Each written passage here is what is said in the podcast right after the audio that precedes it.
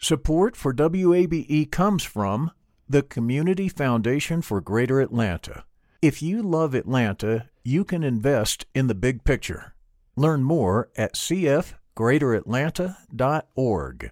I'm Earlonne Woods. I'm Nigel Poor. We're the hosts and creators of Ear Hustle from PRX's Radiotopia. Ear Hustle is a show about life inside prison, but it's not your typical prison podcast. In this next season, we've got stories about the objects people keep inside their prison cells, about residents in a women's prison who say they want to stay there, and the most beautiful prison garden Earlonne, I will never forget it. Ear Hustle stories about life on the inside told by those who live it. Find Ear Hustle wherever you get your podcasts.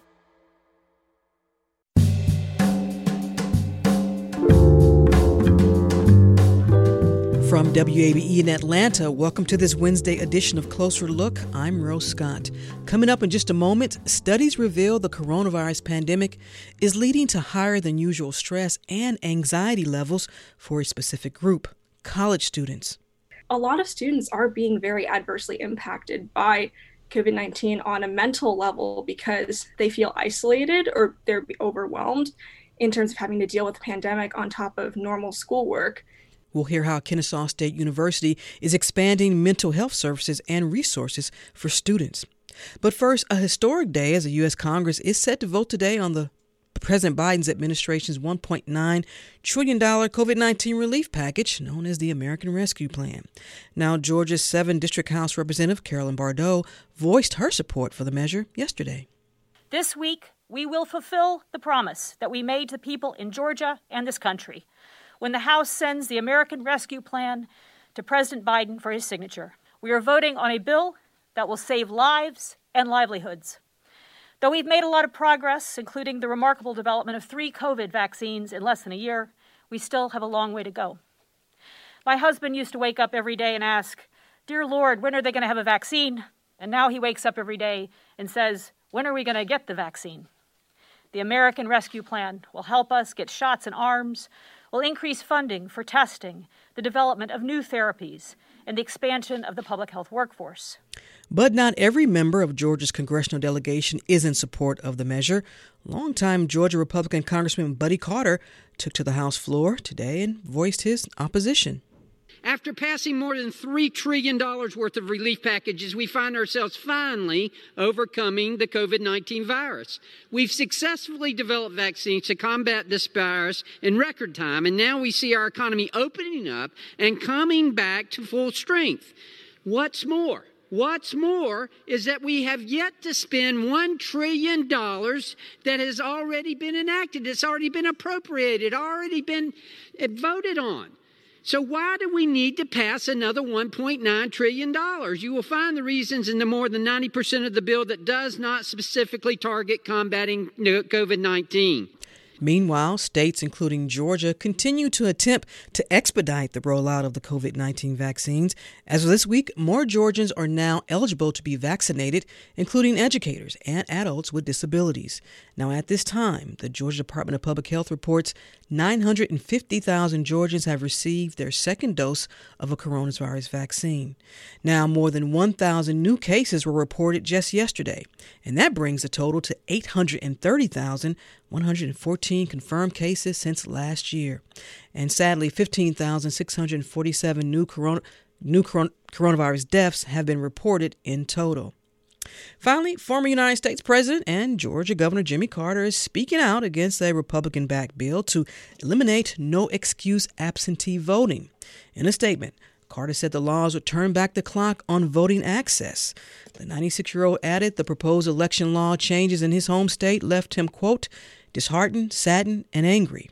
Now, this comes after the state Senate approved the measure, as well as other changes to the state's voting system on Monday. And those other proposals include adding an identification requirement on absentee ballots and restricting the number of absentee drop box locations. While none of these bills have yet become law, voting advocates have already threatened to sue if they are signed by the governor. This is Closer Look. Support for WABE comes from the Community Foundation for Greater Atlanta. You can go beyond giving to impact. Learn more at CF greateratlanta.org. The field of mental health counseling is growing rapidly, and Richmont Graduate University can equip you with everything you need as a licensed professional counselor while integrating your faith into your clinical practice. Programs are offered in Atlanta, Chattanooga, and online. Apply today at richmont.edu. That's R I C H M O N T.edu.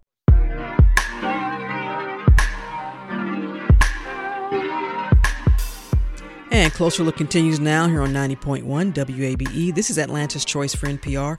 As always, I'm Rose Scott. The second largest county in Georgia has a new sheriff. Last November, the election of Keybo Taylor was historic, as he is the first black sheriff of Gwinnett County. And keeping a ca- campaign promise, Sheriff Taylor has ended two programs within the department, and he's ramping up efforts against criminal activities such as human trafficking and gang violence in the county. So joining me now to talk more about all of this is Gwinnett County Sheriff Keybo Taylor. Sheriff, welcome. Great to have you on the program. Thank you, Rose. Thank you for the invitation. How long you been in law enforcement? Um, very interesting. I was in law enforcement for 26 years before I retired. Mm-hmm. I've been back in law enforcement for two months since I've gotten reelected in January. Uh, let's go back a little bit because you grew up in Lawrenceville, right? Yes, ma'am. I did. I sure did. I am. Uh, I'm an original Guanetian. Uh, you can't really find many of us around here anymore. Uh, grew up in the 60s, 70s, you know, here in Lawrenceville. Uh, mm-hmm. attended local high school here, uh, college uh, here, and spent my whole police career working with the uh, Gwinnett County Police Department. Let me ask you this: When you were growing up in the '60s and '70s, how would you assess the relationship with your community and law enforcement? Uh, not good. Really? Um, and I, yeah, and I've said that before. Um, we had one officer around here. It's that guy by the name of Captain Dan Meeks, and Dan was the exception to the rule. Um, he would come around in the neighborhood, uh, get out, interact with the kids you know, myself, you know, have candy, uh, mm-hmm. talk with us, have conversations with us, um, you know, give us a message on how to stay out of trouble. But he basically was the only one. And, you know, one thing that has taken me into my new administration is is the fact that I do remember how those encounters with law enforcement was as a youth growing up here in uh, Gwinnett County and in Lawrenceville. Well, give our listeners an example. You said it wasn't it wasn't good. Um, you you only saw the police in your neighborhood when things was bad. Mm-hmm. Okay, and and I'm talking about when I say bad, I mean bad. All right. Um, when I actually started policing, I couldn't not believe some of the things that people would actually call the police for. Because in the neighborhood that I grew up in, you never would call the police out for certain things, mm-hmm. you know, such as something got stolen or whatever but uh, normally it was either acts of violence or you know multiple acts of violence when you would actually see the police come through you know a robbery or something such as that and like i said it was never a positive encounter um, you know everybody was i was just very negative mm-hmm. in my opinion mm-hmm. Sheriff, did you ever have an encounter with law enforcement that maybe left you a little shaken or you felt was unfair or of that nature? I can't say that I personally had those encounters other than watching um, how others was treated. Okay. Mm-hmm. Like a lot of times, man, uh, you know, when they would come over, you know, it wouldn't necessarily be directed to me, but you could see that it would be directed toward other people, mm-hmm. um, you know, in the neighborhood.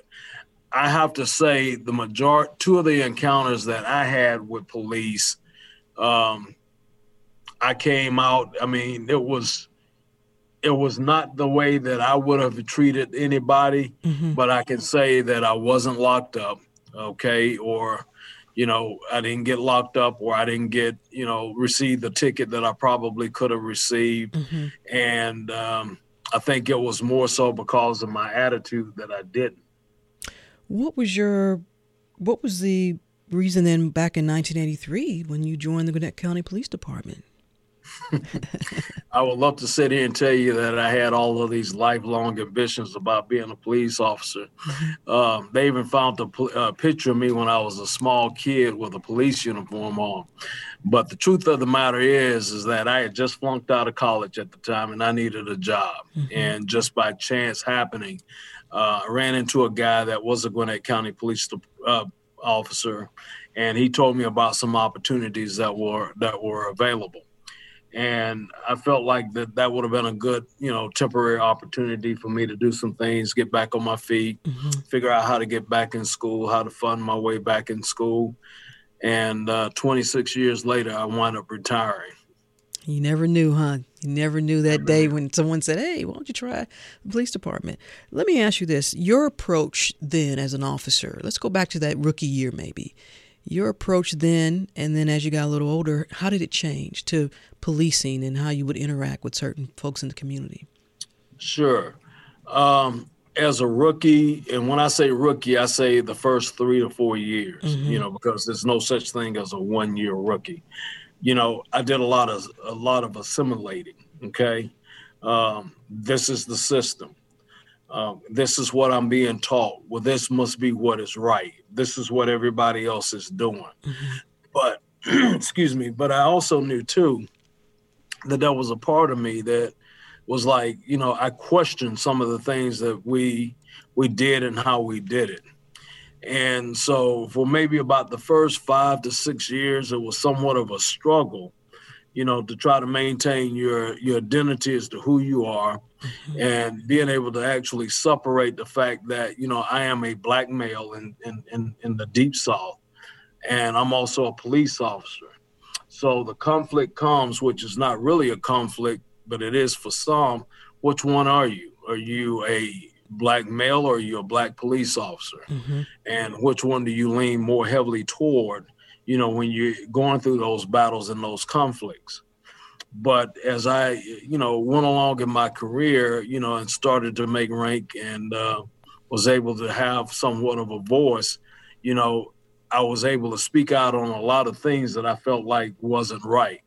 But I have to admit that the, the, the assimilation was still there, you know, because I didn't know anything else. I started policing when I was 23 years old. Mm. So, you know, my whole adult life was spent assimilating into a system. And I'm sorry. No, go ahead. Finish. Yeah, and it, and it wasn't until I got out of policing and got away from policing and I realized, wait a minute, there's a whole nother different world out here. And maybe this is not the best way to do things. So that time I spent reshaping, remodeling, you know, re rebranding Keybo Taylor to what to the Keybo Taylor that you see now. Keybo Taylor that retired as a major from the Gwinnett County Police Department is totally different than who you see and what you see now today. How different so, is he? Oh, very different. Um, the when I was actually coming along, the system was the system, and I was so rigid in the system now you know i see that there's other ways of handling things especially in the law enforcement community that doesn't necessarily call for law enforcement. How we can actually use i can use this agency in a better way okay? How we can come back out and reconnect and try to rebuild trust out here in the communities where you know that there's a lot of distrust especially in the black and brown communities. So you know like i said my experience was a very negative experience, mm-hmm. but you still have people today here in 2020, 2021 that are still having those same negative uh, experiences with law enforcement. So you know, it's now up to me to be rebranded and make sure that those uh, those those those situations are different. Let me just say this, and then I'll, I'll let you get on to your next question. Mm-hmm. I don't mean to just dominate, but no, you're good. You know, this is what this is for. Have your say. You know, often talk about now, I felt like um, when I was policing and I became a major, I was the first and only black major in the Gwinnett County Police Department at that time, at mm-hmm. the time when I retired. Okay. Now, there's something to be said about being the first, and there's something to be said about being the only, because you're the only voice at the table. Okay. And so, what you have to realize, or what I came to realize, is did I really have a voice at the table? was I really being heard? Even though if I said anything, how strong was my voice? So when I came back in, you know, and I made the decision to run for sheriff, I'm like, I'm not going to be the voice at the table. I'm going to be the table. But when I invite other voices to the table, I'm going to listen to those voices. And we're going to make sure that those voices are included in what we do. So when we go out here and we talk about some of the things that we're putting forth today in the Gwinnett County Sheriff's Office, these are not all just Keybo Taylor's ideas. Mm-hmm. Okay. Uh, my staff, especially my executive command staff, man, I have black males on there. I have black females on there. I have a Hispanic male on there. I have white males on there. Um, I have someone from the LGBTQ community that is uh, uh, one of my direct, I mean, uh, section managers over here, uh, over my PSU unit here. Mm-hmm. And so, you know, I, I look for that diversity okay and i appreciate that diversity but when you get it you got to be willing to listen to it and you know and allow these people to do their jobs hmm. you campaigned on that you also campaigned that if elected you were going to end the 287g program um, you weren't you weren't the only uh, sheriff to do that. I had a conversation not too long ago with another sheriff about that. Why was that so important for you to want to discontinue that program? Well, one thing that I said about the 287G program is is that on day one, uh, one of the first things that I was going to do was end that program, mm-hmm. and I held true to that. On the first day in office, you know, I, I cut an order that day ending our participation in the 287G program. You know, if I could just sum it up and not be long-winded on it, the 287G program is a very discriminatory program. And what I saw when I started to look into that program and really get to understand what that program was, it reminded me so much of the discriminatory practices that Black people went through mm-hmm. back in the 80s, you know, late 70s, 80s, and even into the 90s before they actually started to, you know, take a look and, and, and understand that Blacks was actually being racially profiled out here on traffic stops and how we were being disproportionately, you know, sentenced into the criminal justice system. So I see the same thing with this 287G program. It may not be affecting black people in that way, mm-hmm. but it definitely affects the Hispanic community and other communities of people of color here that are here that are undocumented here in the in the United States. That U.S. Immigration and Customs Enforcement program that a lot of counties did partner with as far as Gwinnett County, was there a contract where you all, I'm assuming you all were able to get out of it? Did you hear any feedback from ICE asking to reconsider, or how cooperative were they in saying, okay, we'll just end this, this partnership? Well, we had some conversations, and I'll just leave it at that. Oh. we did have conversations. Um, you know, and I mean, and and I applaud anybody for doing the job. You know, if that is their job, that's their mandate, then you know, by all means, you know, do your job. All right. Um, but you know, sometimes we have to come to the to the agreement to agree to disagree. Okay. And as as they say, you know, you know, I wish you well in your business as long as your business doesn't affect my business. So you know that was what we had to leave it at is is that you know whatever it was that they need to do on their mandates you know i wish them the best you know and i pray for their safety just like anybody else out here in law enforcement that mm-hmm. i would pray for um, you know that the, those men and women go home safely to their families but you know it just could not be a situation where we continue to interact under those types of agreements if you're just joining us, I'm joined by Gwinnett County Sheriff Keybo Taylor. We're talking about some changes that he, he's already made since he's been in office. Let's talk about then this other this rapid response team. Now there have been dozens of lawsuits, some settlements. What was the original through your lens? What was the rapid response team supposed to be about? Well, when you look at, you know, when you bring in any type of uh, specialized unit or so, something such as that, you know, you have to sit down and be very purpose driven and uh, you have to be mission focused on what it is that you're expecting out of a unit such as that okay? What i saw out of the rapid response team was was that it was totally mismanaged All right? mm-hmm. uh, supervision, the management, you know, they were totally off focus as to what they were doing. And, you know, always you can see how, you know, units like that, they are necessary. You know, you have situations inside of a facility such as this to where you have to use certain teams to come in to handle situations like that. But I, I feel like that they completely lost uh, the mission and the mandate as to what they're doing mm-hmm. as far as with no de-escalation of force and the excessive use of force in in those incidences that they were called in there to uh, to come in to handle so um, you know when we talk about disbanding the rapid response team you know it's one thing to cut an order and say we're not going to have the rapid response team anymore okay again, that's something I can do within a day. But it's taken a lot longer to come in to actually change that culture, you know, and get people up to speed, trained up on the fact that we're not doing that anymore. Okay. When we go in on a situation now, we're going to utilize other techniques first before we have to use anything that, you know, even resembles force. But this and team, so, I just want to be clear for our listeners, Sheriff, forgive me. This rapid response team, they were responsible for handling, I guess, for lack of better words, difficult inmates. If there was an issue with an inmate, maybe not adhering to an order, or I want our listeners to clearly understand what they were supposed to be doing. You're correct. Okay. Those would be the type of incidences that they will respond to. But in my opinion, you know, a team like that would be more betterized used. Let's just say if you had, you know, uh, an uprising in one of the the areas of your your facility. Sure. Okay. Specialized teams such as that, you know, that is, in my opinion, what those teams are more useful for.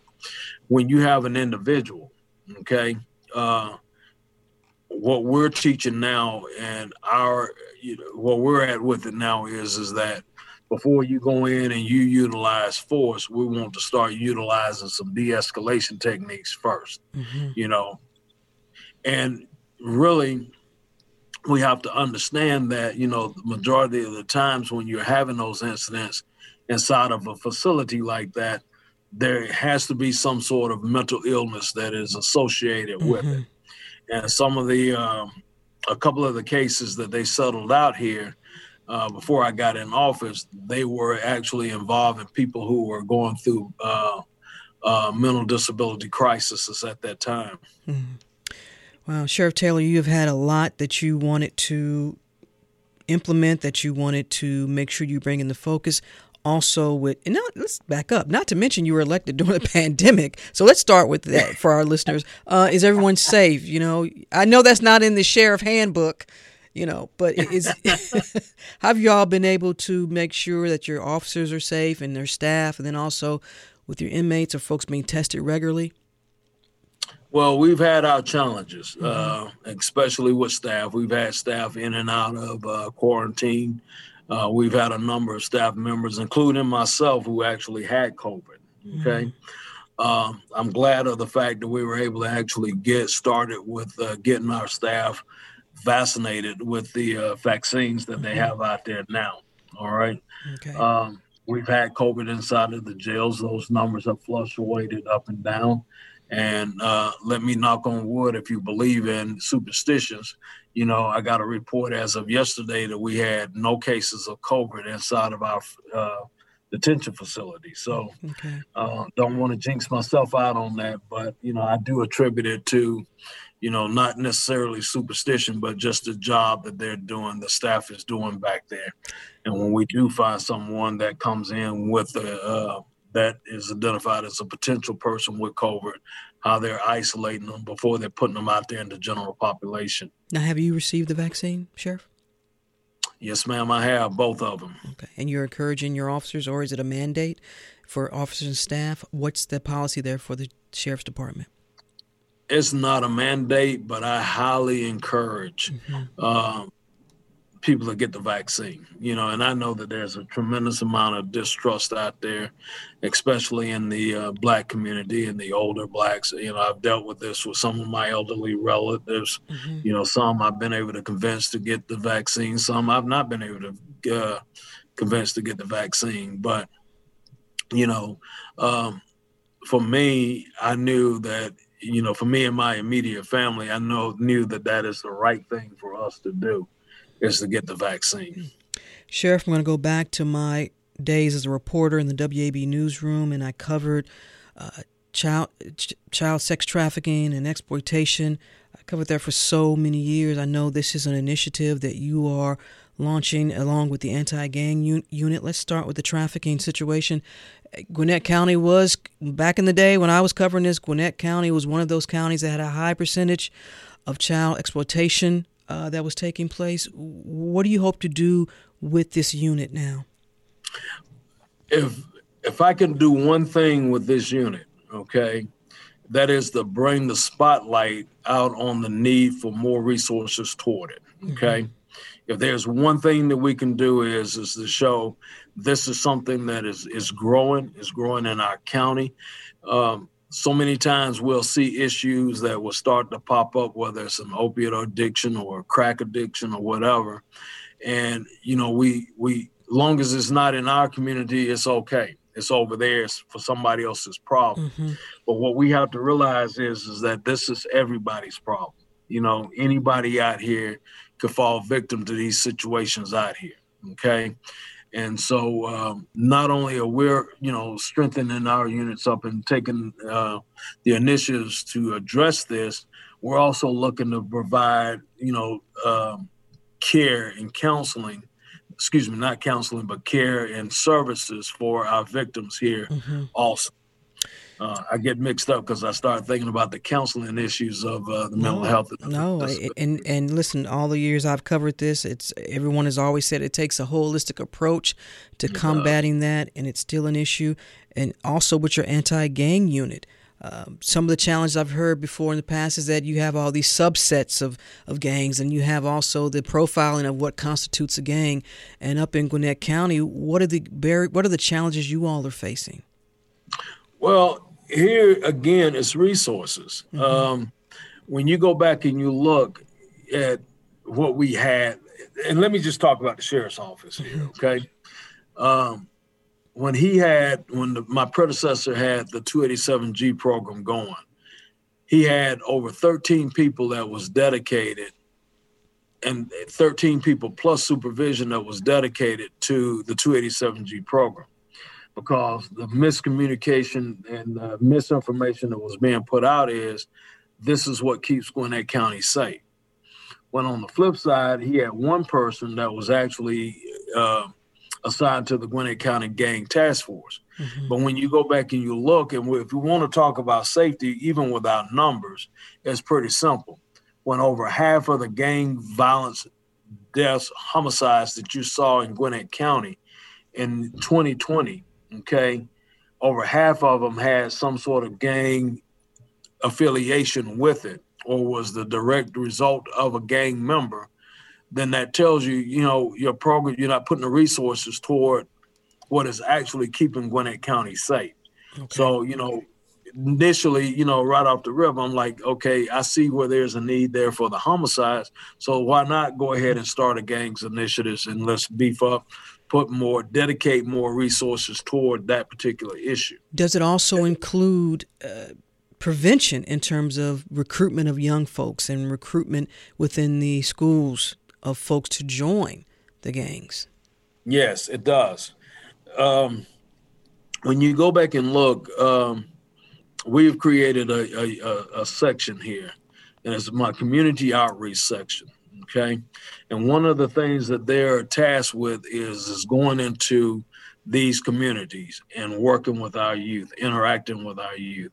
Uh, we've had a couple of, I, I, don't know how many school visits that we've had so mm-hmm. far over the past couple of months, but we're looking to increase that as we go along.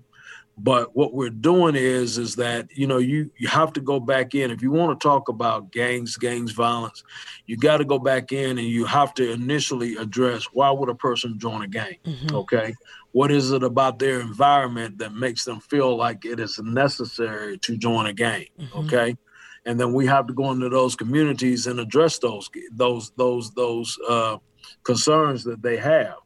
You know, when I was working in narcotics, I was doing a a presentation for some people and, they were asking me, you know, well, why are these kids going out here, you know, selling crack?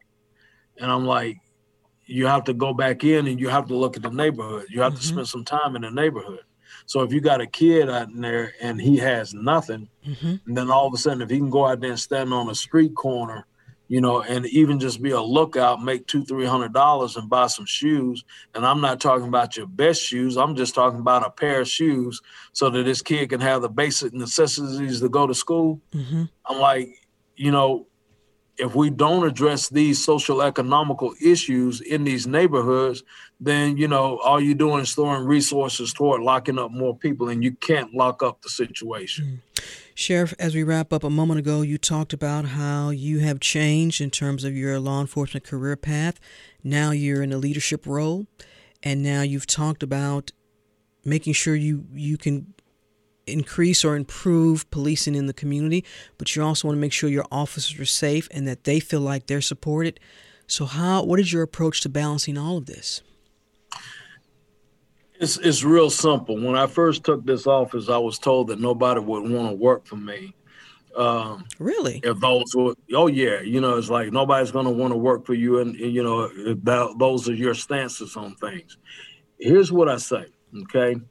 we have to put mechanisms in place to address people, officers, deputies who should not be in law enforcement. Okay. And once you're, you know, you have the the the the foresight, the want to, the will to do that, then you throw as much support as possible at the ones that are here that come in here every day. And all they want to do is come in, do their job, you know, make a living, take care of their families, and you know and and and and they're here. This is one of the best agencies in the world okay? And i said it the world all right? I got some great people here. They come in here they put it out there every day so it's my job to make sure that i'm supporting these people however whatever that looks like all right gwinnett county sheriff Keybo taylor thank you so much for taking the time i really appreciate it good conversation we're going to bring you on thank back you, glad that everyone is safe and that you have recovered or recovering from COVID 19 and anybody else within the department. Thank you so much. Thank you.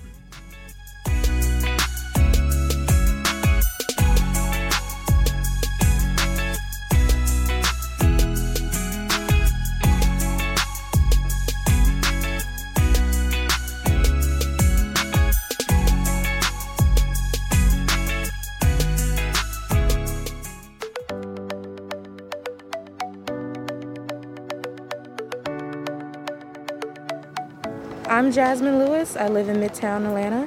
I love this community. I've been here for about 10, going on 11 years. Everyone here is really nice.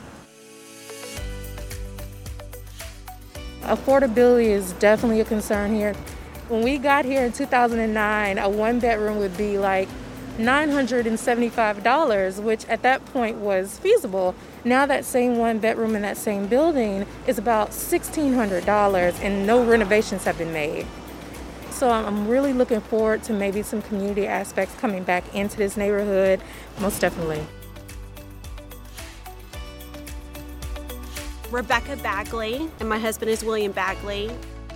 We have access to so many different restaurants. We're actually hoping to get a house but we are not looking forward to the fact not being in Midtown. Yes. it's just not affordable.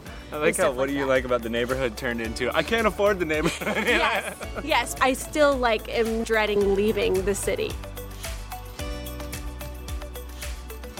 My name is Amy Stone and I would love to see the light rail system get hooked up to Emory. I think that would relieve a lot of traffic congestion, and if Atlanta could get more connected through alternative transportations other than cars, it would become the city that it could be. I'm Matthew Faulkner, and I live in Midtown. Definitely seen a lot more uptick in crime, like kind of just walking around. Things just feel a little different than they begin. I think with the support of police and we treat each other with better respect, that we're going to see a whole better community overall.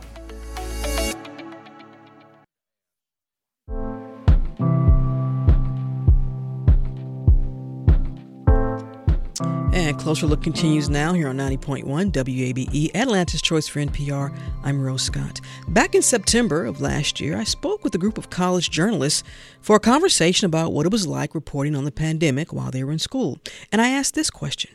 Let me ask you all this because not only as students, but as student journalists, are there any story angles that perhaps we're missing right now as it relates to the college experience and what college students are dealing with? If so, tell me what it is. I feel like the mental health aspect of things, this is such a new experience for everyone. Everything we're doing is a first time, whether it's being full virtual, being on campus with certain restrictions. So I feel like although we do talk about in like the mainstream media what's going on, our students going back on campus, I guess just like the process into school, I don't think the story of what the students are thinking or what happens when you get back on campus or how's this virtual experience going on i don't feel like that conversation is being had enough about okay wait but what do we think about this in terms of our mental space I think one major thing that I've noticed is student mental health, both on and off campus. You've got freshmen on campus who are having a severely diminished experience.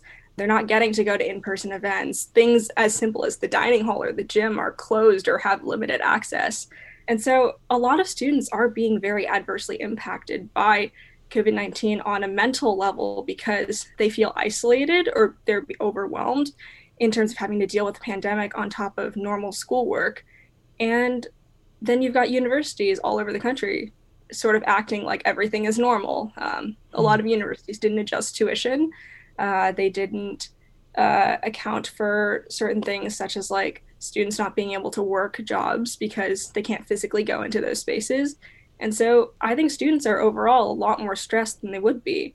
So I think that's definitely something that larger news media could be touching on is the adverse impacts on students' mental health as a result of this virus. Well, in response to all of this, many colleges and institutions of higher learning are working to expand mental health resources for students. And joining me now to talk more about this is Teresa Johnston. She's the Assistant Vice President for Student Affairs at Kennesaw State University, and she oversees a new initiative called Well-Being at KSU.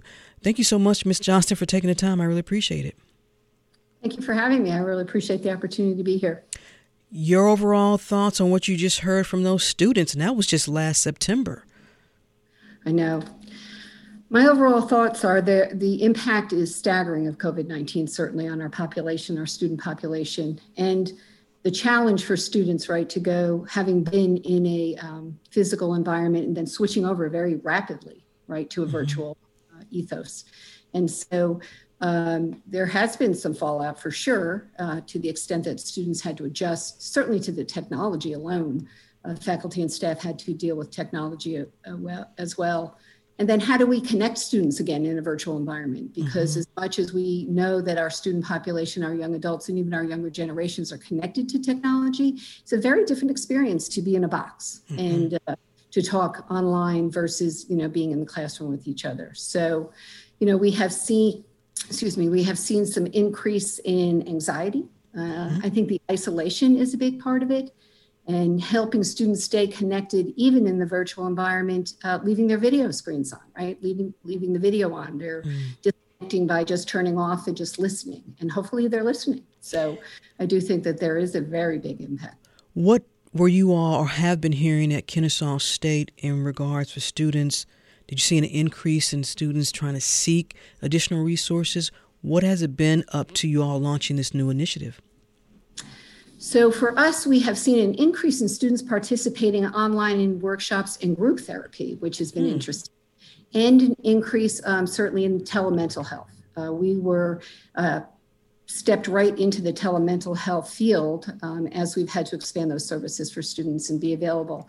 Uh, so the students found their way, uh, much of advertising and outreach to students, but they did find their way into uh, the virtual environment for telemental health as well. And the increase And the participation, interestingly enough, in group is greater than it had been prior. What do you so think?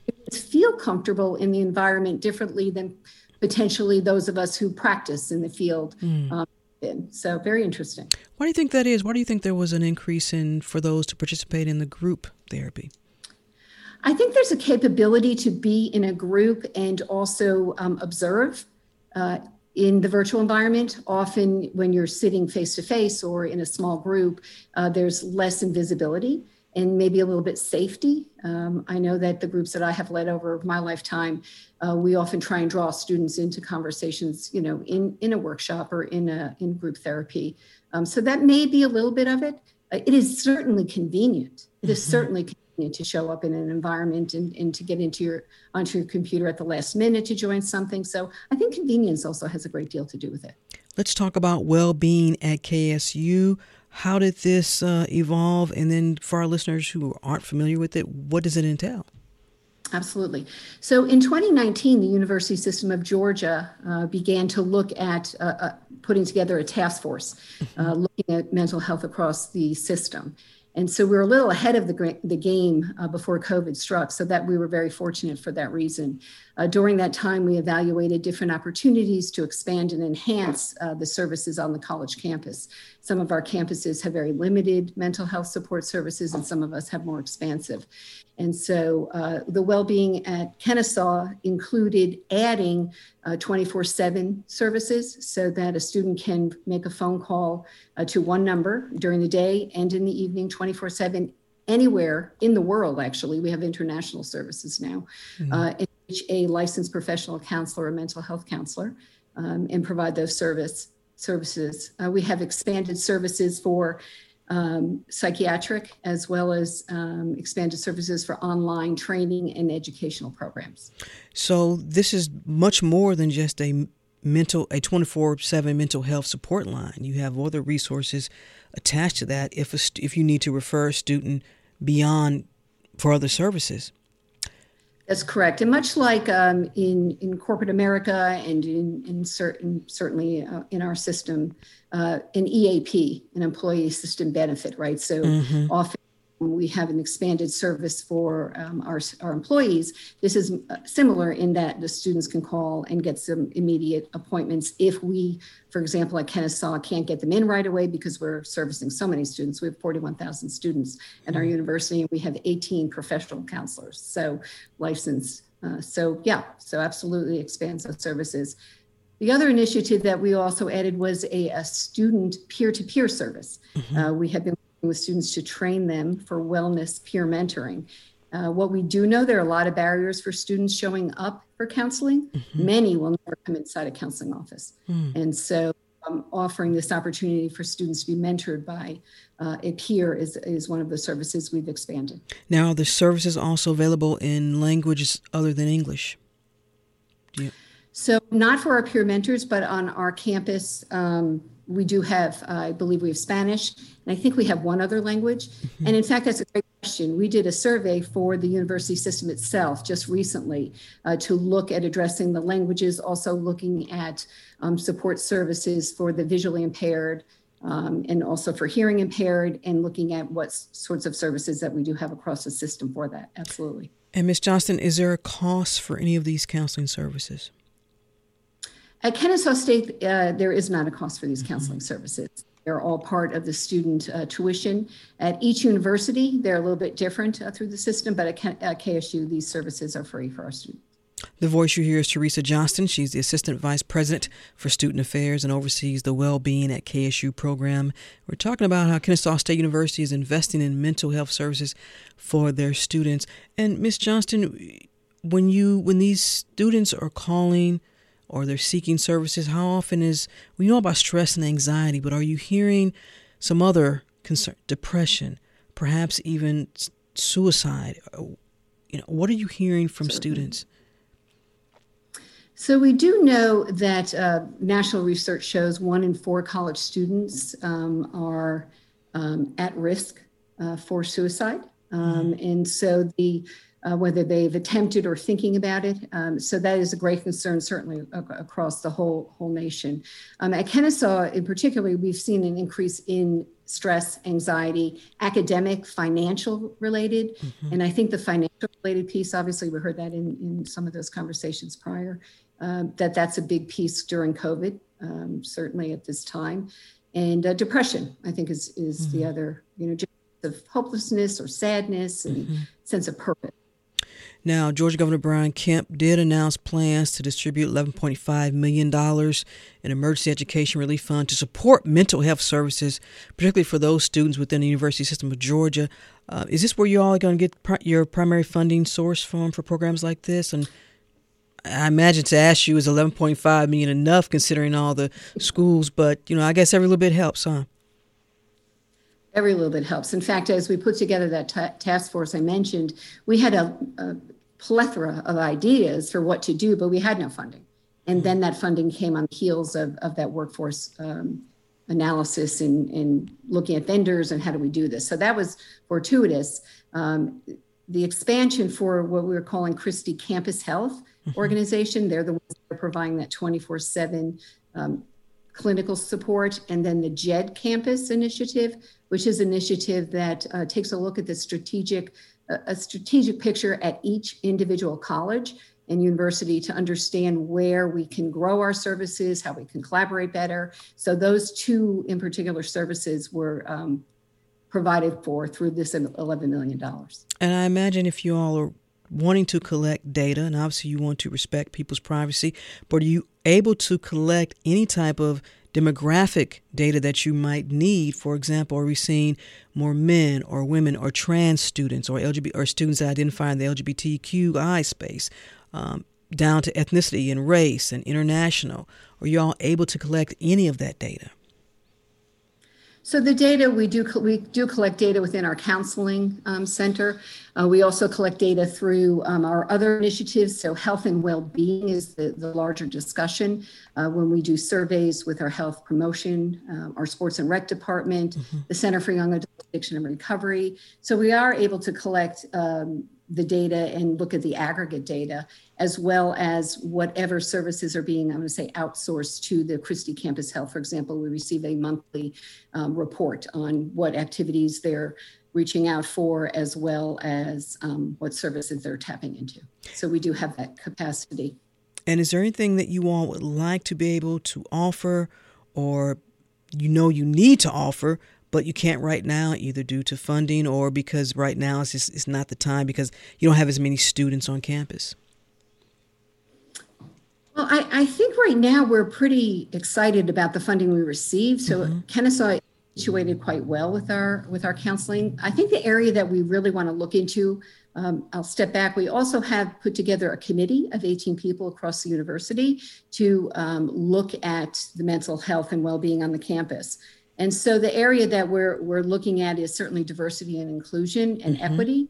How do we help students who will not walk into a counseling center, right? Mm-hmm. So each of them come from different cultures, from different places, from different privilege.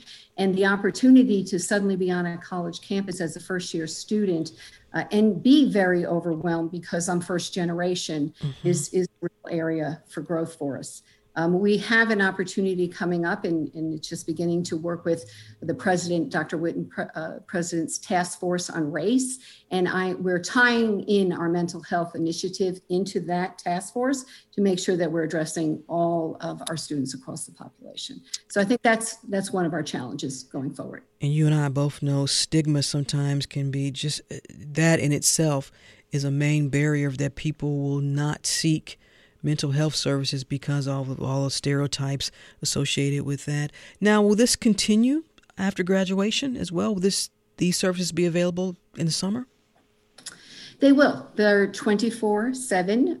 Also, our Division of Student Affairs will continue uh, and sustain the programs. One of the goals um, or one of the initiatives that also came out of this, we were able to apply for some funding to the university system for what we called mini grants. Mm-hmm those mini grants um, are providing training and education for our faculty and staff and students in uh, mental health. And so, what we know is a counseling center alone is not responsible for the mental health of the whole university. Mm-hmm. Uh, we help faculty and staff not become overwhelmed or afraid to answer questions for folks. And so, that's a big part of what we're doing, um, along with that peer uh, peer mentors. And so the Division of Student Affairs will pick up uh, the initiative through the um, end of the grant period, which is mm-hmm. the end of September, and we will continue to do it year round.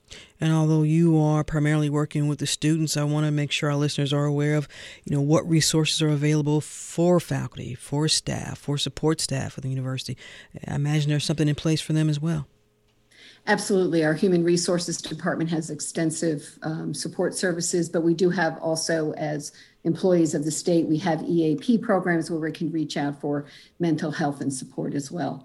And, and Rose, I wanted to address the stigma. I think that is a, a very big issue. As, as um, I actually was on your show several years ago for the Center for Young Adult Addiction and Recovery. Mm-hmm. And a stigma associated with addiction, right, and, and dependence on substances. So that is one of our goals and initiative is to reduce the stigma by uh, helping students uh, reach out to other students in this wellness uh, mentor program to say, just come on in and talk about it. You know, no mm-hmm. judgment. No judgments. that is a big part of what our initiative is as well.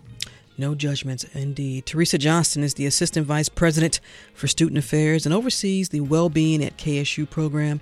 Ms. Johnston, thank you so much for taking the time. Thank you for what you all are doing to provide services for the students at KSU. Thank you, Rose. I really appreciate the opportunity to be here and your work as well. Thank you. Appreciate that. Good to see you.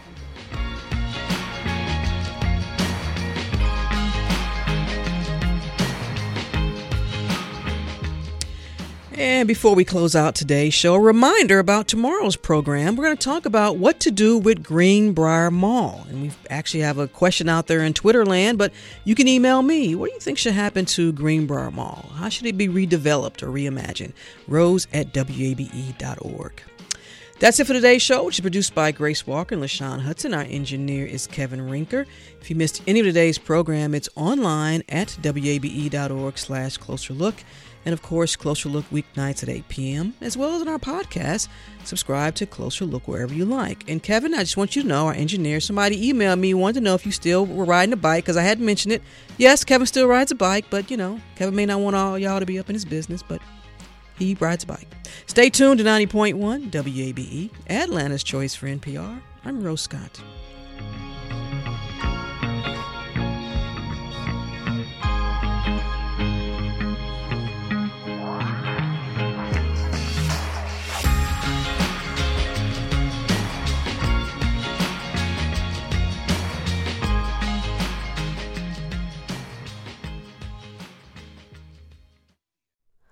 Hi, it's Terry Gross, the host of Fresh Air.